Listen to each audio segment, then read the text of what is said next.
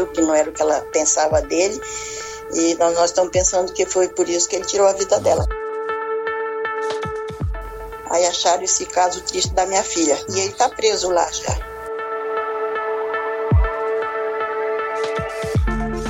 Mais uma brasileira vítima da violência doméstica na Austrália.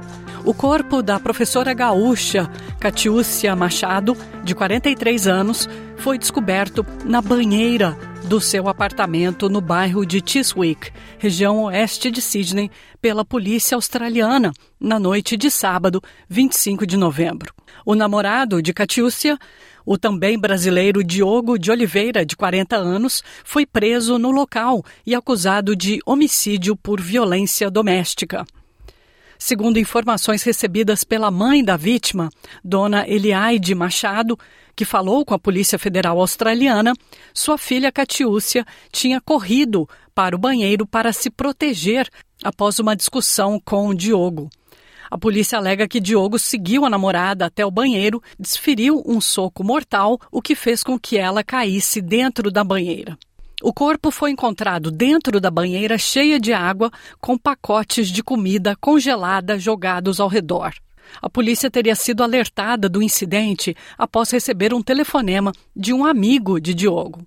O brasileiro foi preso logo após a chegada das autoridades e levado para a delegacia de polícia de Burwood, onde foi formalmente acusado de homicídio. Amigos do casal disseram que Catiúcia queria terminar o relacionamento com Diogo e tinha planos de retornar ao Brasil em junho de 2024. Falando à Rádio Gaúcha de Porto Alegre, no Brasil, a mãe de Catiúcia, dona Eliaide Machado, contou como foi informada da morte da filha. Olha, foi a, a polícia da Austrália, né, que me ligou por volta da uma e meia da manhã. Uhum. Aí conseguiram uma intérprete portuguesa, uma mulher lá, uma senhora, aí ela me passou o que aconteceu com a minha filha. Aí nisso aí eu, eu acordei o meu filho que está morando aí em Canoas e passei a, a, a notícia para ele, para ele dar os maiores detalhes, né, para ele conversar com, com a polícia australiana para saber os detalhes do acontecido.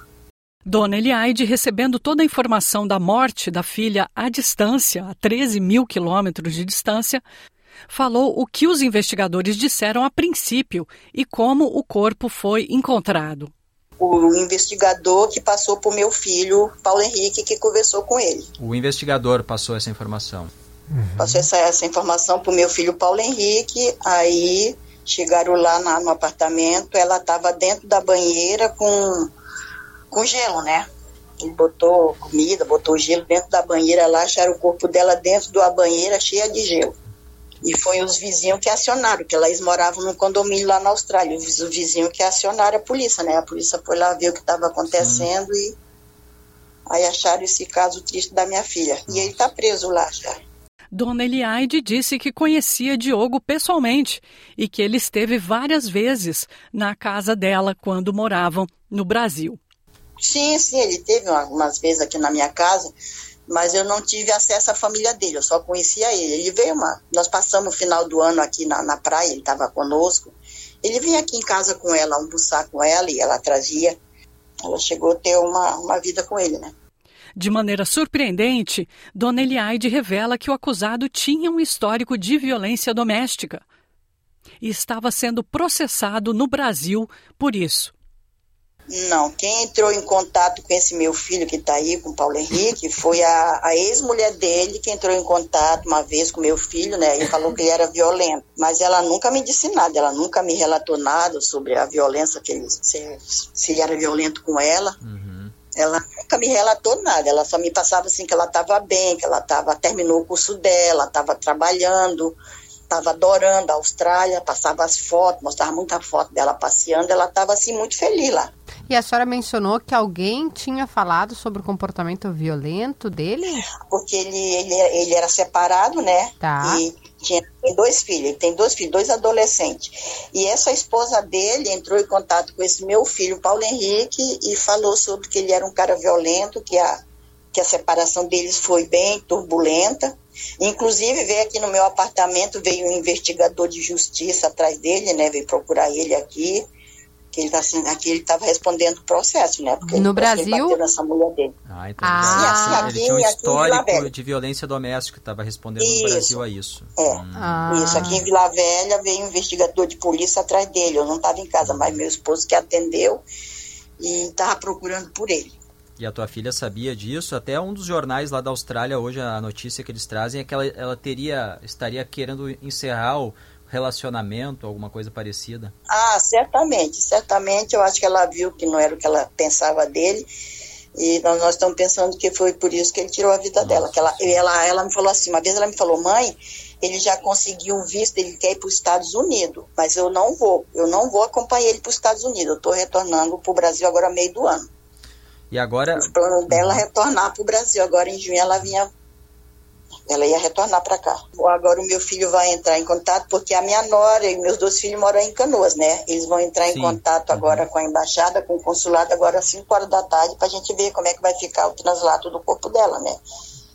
Porque eu autorizei a autópsia, ela está lá no Instituto Médico Legal para fazer a autópsia. Eu autorizei a autópsia. A autópsia. Dona Eliade disse que seu outro filho está discutindo com as autoridades locais aqui da Austrália, inclusive com a Embaixada do Brasil, para ver como vai fazer com o traslado do corpo para o Brasil. Essa foi uma entrevista, foi a única entrevista feita pela dona Eliade Machado, conduzida pela Rádio Gaúcha de Porto Alegre, horas após ela ter sido informada pela polícia australiana com auxílio de uma intérprete portuguesa do ocorrido. A comunidade brasileira está em choque com a morte de Catiúcia Machado. Catiúcia era psicopedagoga e o foco de seu trabalho era em pessoas com deficiência e necessidades especiais.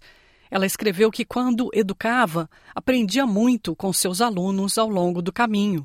Crescendo na cidade de Canoas, no estado do Rio Grande do Sul, Catiúcia construiu uma impressionante carreira docente. De acordo com seu perfil no LinkedIn, ela tinha mais de uma década de experiência lecionando em todo o Brasil e se especializou em psicopedagogia clínica e institucional, uma área interdisciplinar que alia psicologia à educação. Por mais apaixonada que fosse por ensinar, ela também sentia que viajar é vida, dizia ela, segundo um post que ela fez no Facebook em 2020. Como ouvimos sua mãe dizer, Dona Eliade, Catiúcia adorava a Austrália, mas teve seu sonho de uma vida nova em outro país destruído de maneira brutal. A Associação Brasileira para o Desenvolvimento da Criança Bilingue, a ABCD de Sydney, homenageou Catiúcia em um post no Facebook. Segundo o post, Catiúcia era uma das professoras da ABCD. A mensagem diz: é com grande pesar que a ABCD comunica o falecimento de nossa querida professora Catiúcia Machado. Nesse momento de imensa tristeza, a ABCD presta condolências e os mais sinceros pêsames aos familiares e amigos. Muitos comentários foram feitos no Facebook pela comunidade de brasileiros na Austrália ao saberem do ocorrido. Entre eles, Kelly Danis disse triste e revoltante que a justiça agora seja feita.